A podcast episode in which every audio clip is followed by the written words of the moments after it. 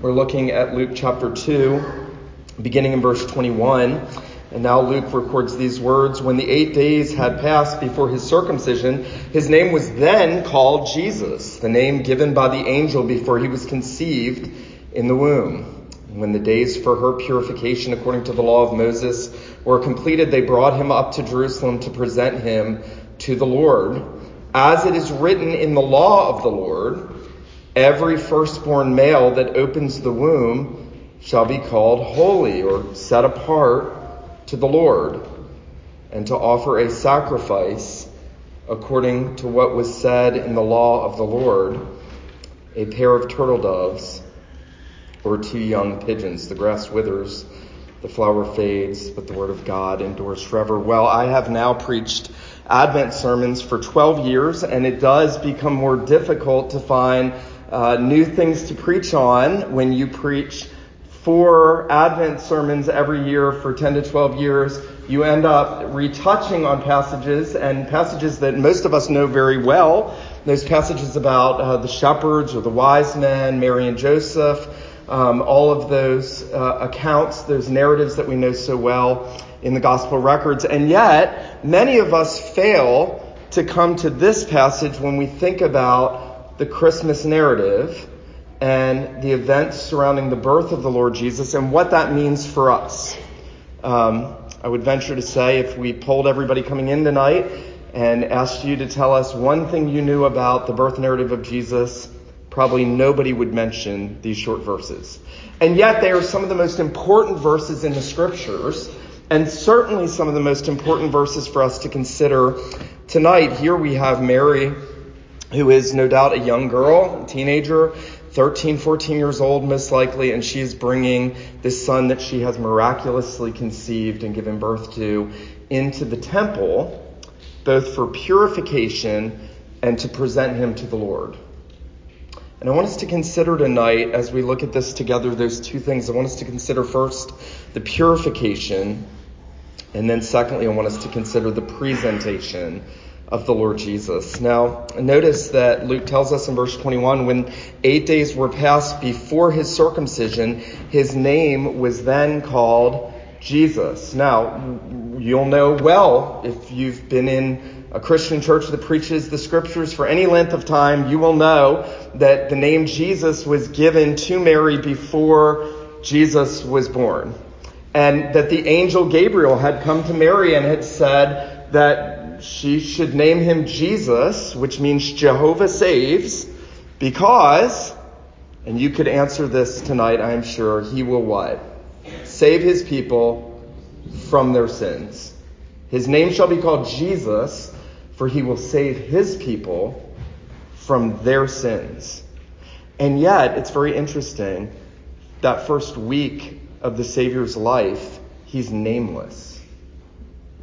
I want you to think about that. The God whose name is exalted above the heavens. The entire Old Testament is about the name of the Lord, the name of Yahweh, that his name is exalted. And, and we know, the apostle Paul tells us in Philippians 2, that because Jesus has humbled himself and become obedient to the point of death, even the death on the cross, that God exalted him, raised him, and gave him the name that is above every name, that at the name of Jesus, every knee will bow. And every tongue confess that he is Lord.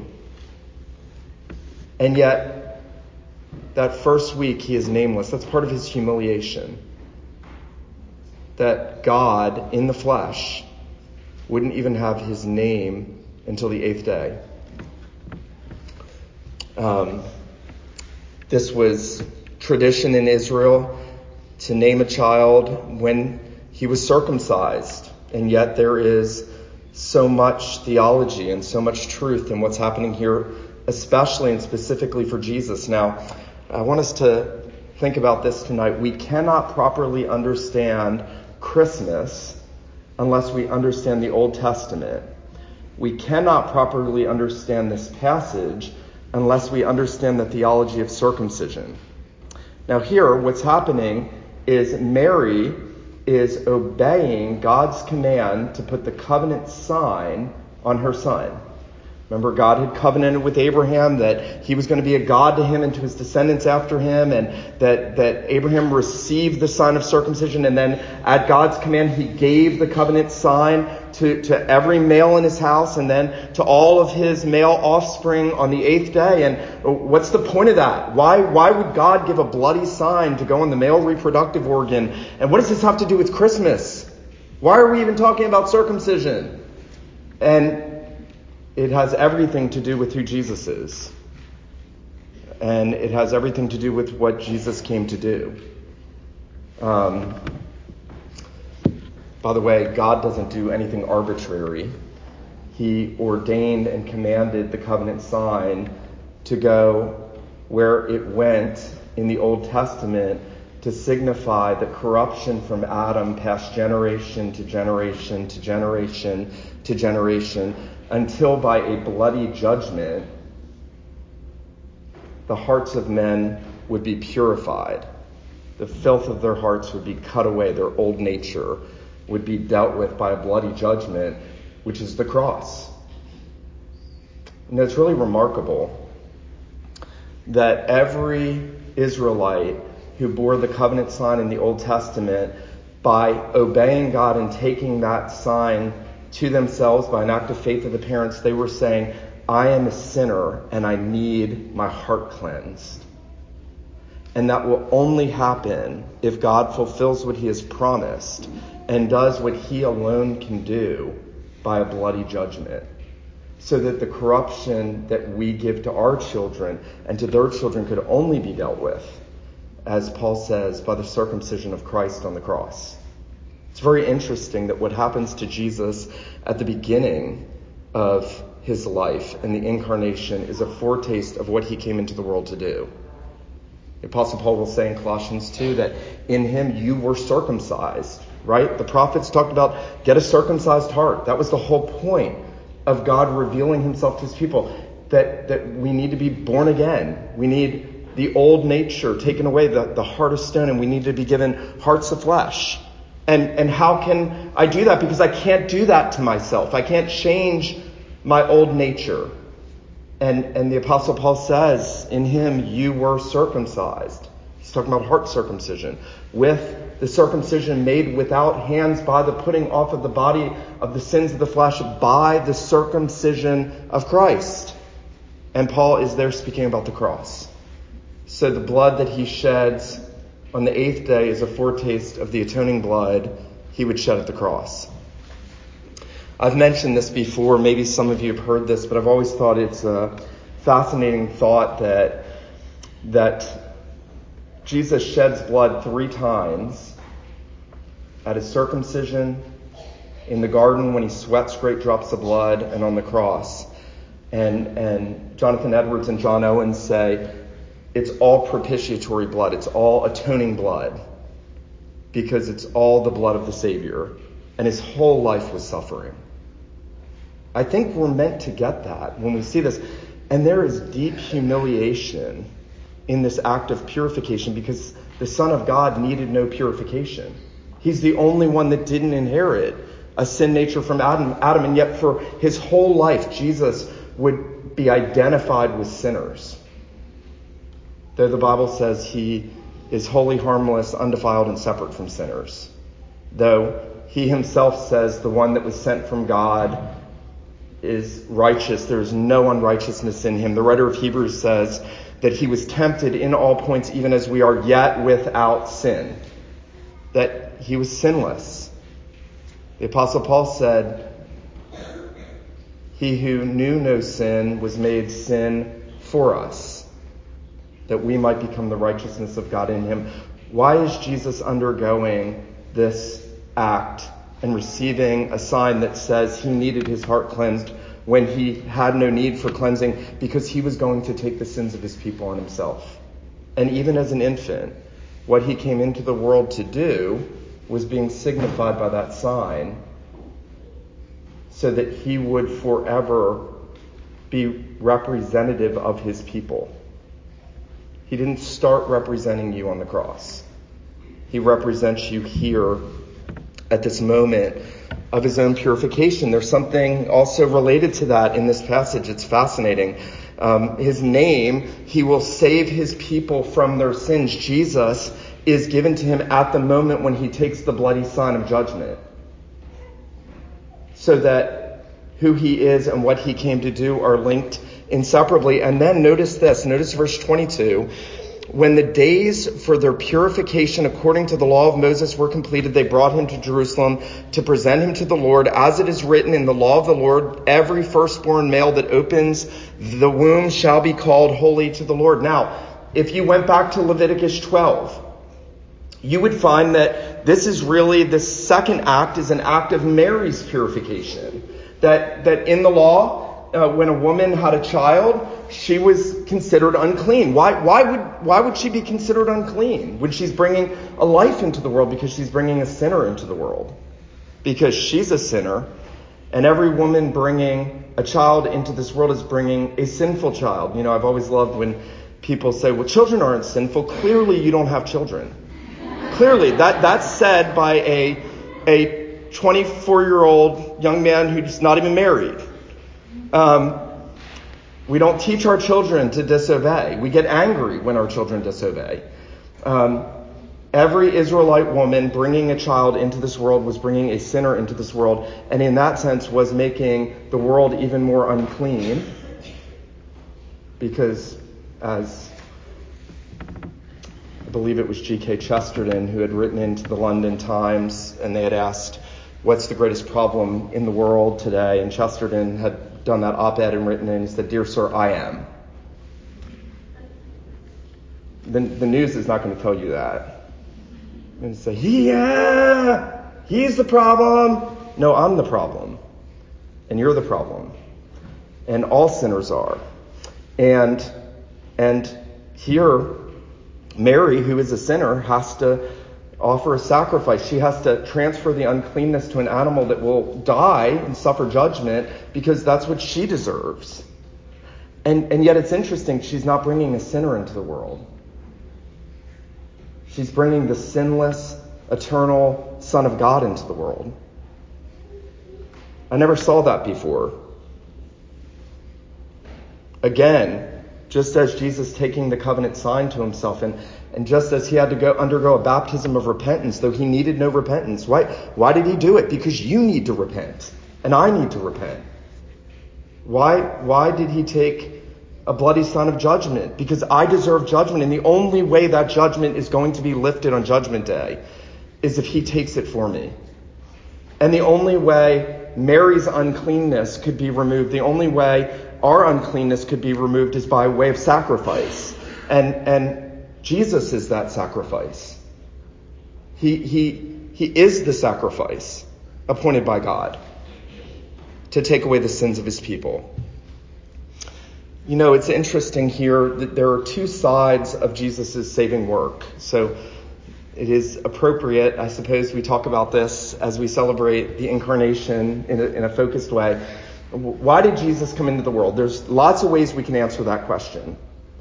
The apostle John says, for this reason the Son of God was manifested that he may destroy the works of the, the devil, the evil one. That's, that's one of the reasons Jesus came into the world. But, but Jesus came to atone for the sins of his people. Jesus came to give us a righteous status before God if we believe in him.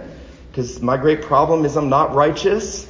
And how am I going to pass through judgment day when I've done so much wrong?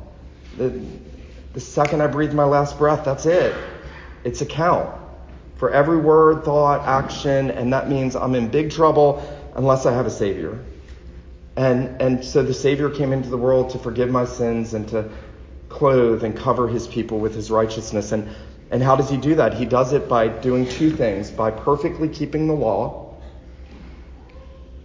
and by hanging on the curse tree. Those are the two parts of the saving work of Christ. He obeys perfectly and he becomes a curse on the cross.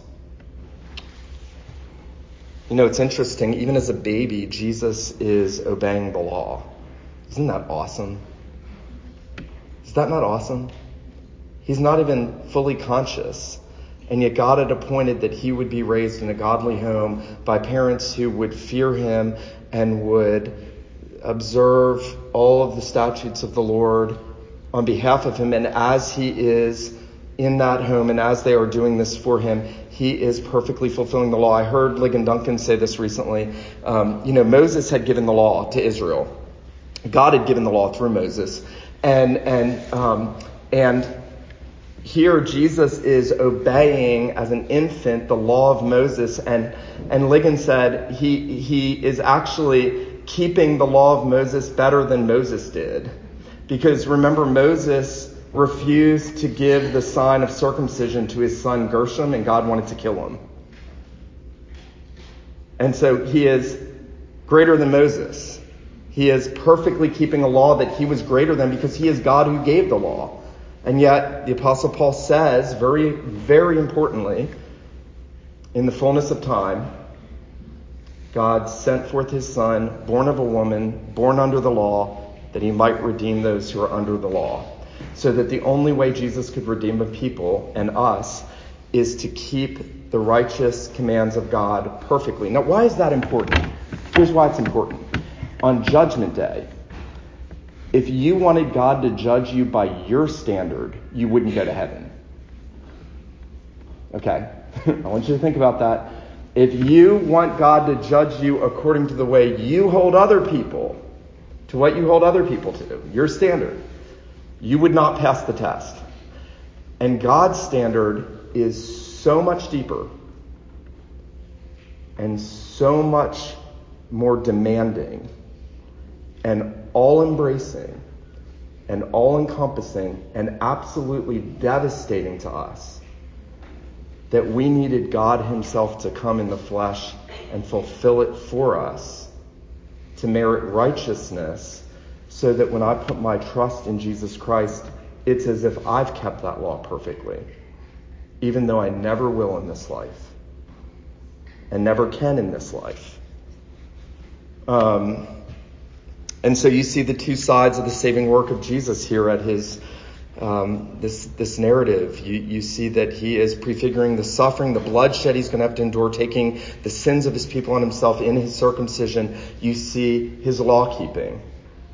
And then, secondly, I want us to consider just briefly the actual presentation. Notice that um, Mary has now come, and Jesus at this point is 40 days old.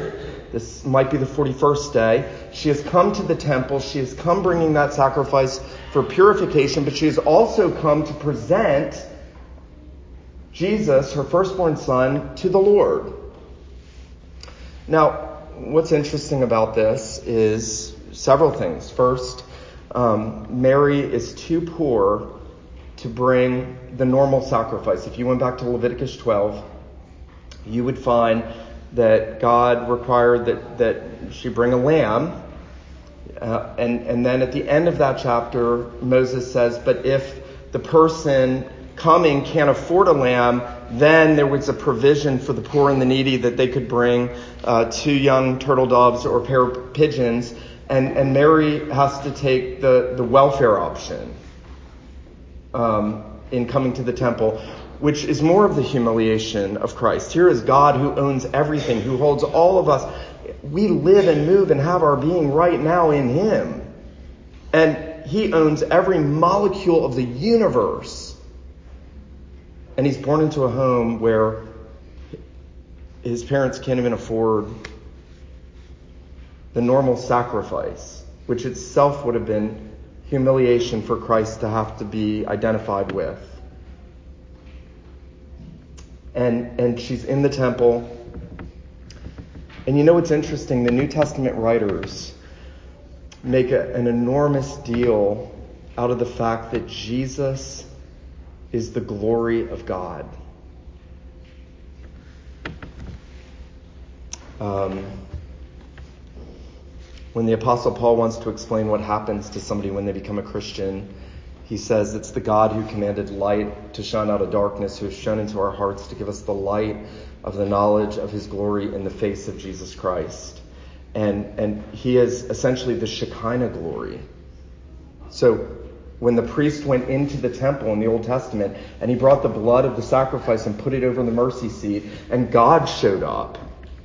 It was glory. It was the Shekinah glory. And, and remember the two angels, one at the head and one at the, the, the other side with their wings touching. And the, the glory of God shone forth. And, and what happens in the resurrection? What happens? They, they go into the tomb and there's an angel, one at the head, one at the feet where the body of Jesus lay. The glory of God. That's who Jesus is. And here, he's being carried into the temple, the very place where that glory dwelt, the very place where he inhabited, but he's not in the most holy place. He's in the outer courts. What does that mean? That means you can approach him because you couldn't go into the most holy place. Um, just like he was born in a manger. You know, Charles Spurgeon says, if he had been born in a palace, you couldn't have gone and approached him. But he was born in a feeding trough, so you can go and bow and worship him. The worst sinner can go to him. Anybody could come to the outer court, just about. And here he's he's in the outer court and he's he's being brought to the priest, and yet he is the great high priest. And notice that Luke notes that he has to be set apart to the Lord. Every firstborn male that opens the womb shall be called holy to the Lord. And, and he is, he is being presented. And this is a marvelous thing because it, it was true that every firstborn son in Israel was to be set apart to the Lord as the first fruits. But this is the eternal son. And here Mary's bringing him and, and the Lord is being presented to the Lord. Why, why is that a big deal? Why, why even care? Why is it in the Bible? Why does it matter? It matters because if you are going to heaven when you die, if you are redeemed, it is only because Christ has been received and accepted by his Father.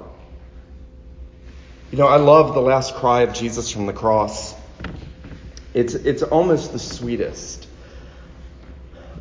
And we often don't think about it. Jesus, just before he dies, says, Father, into your hands I commit my spirit. One old writer says when he was committing his spirit to the Father, he was committing the spirits of all those that he came into the world to redeem and shed his blood for as our representative. At his birth, he's being presented to the Lord in his death.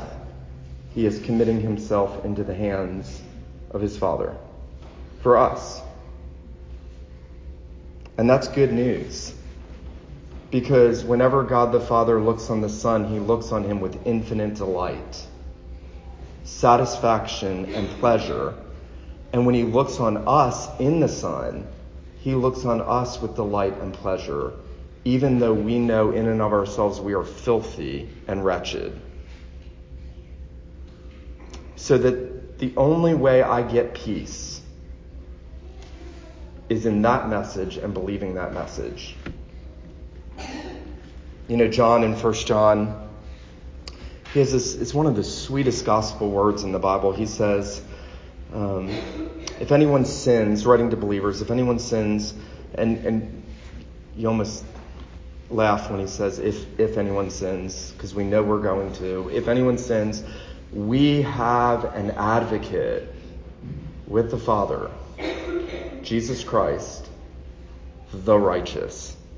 So that right now he is before the face of God as God in the flesh, forever God and man, sitting on the throne of God, and he is forever representing his people.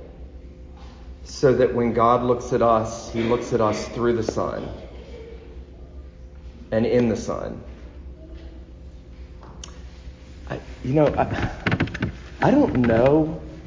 I don't know how people deal with their sin in, in a world like this if we don't have that. Because I'm devastated when I sin. And, and what do you do with that if you don't have Christ? You have hopelessness. Why do we love Christmas so much? Because of this. All of this. All of this is what produces joy and peace and, and You know, I've never met an unbeliever who doesn't want joy and peace. And yet, men and women, sadly, so often do not come to the Savior who says, Come to me. All you who are weary and heavy laden, I'll give you rest. Come without money, buy wine, milk, without price. Eat, let your soul live. Look to me and be saved. You know, if you are here tonight and you have never come to Jesus, when you come to Jesus, you find in him so much more than what I'm saying right now that even words can't explain fully. Um, it would be a sad thing if you heard these things and went out of here and did nothing and didn't come to the Savior. And I want to talk to you if you are a believer tonight. Um, let these truths wash over you afresh. Um, Christ shed blood as an infant because he was going to shed blood on the cross for our sins. Um, Jesus kept the law of God perfectly for us. And Jesus was accepted and presented to his Father to be the perfectly accepted Redeemer. In a sense, Jesus is being redeemed for the redeemed in this passage. So any redemption that we have is exclusively based on what he did. Let him who has ears to hear, let him hear what the Spirit says to the church. Let me pray for us. Father in heaven, we do pray that you would both cause these truths to be heard for the first time um, opening the ears of the hearts of men and women who may not have ever come to know you. We pray that you would make these truths come to us afresh, um, maybe for the thousandth time tonight, for those who have believed and yet we often forget. We often are weighed down with grief and sorrow and our own sin. We pray, our God, that you would give us the clearest sight of the Lord Jesus Christ again we so desperately need to see him and hear him. We pray that you would increase our faith. We pray that you would grant us repentance and deepen repentance in us.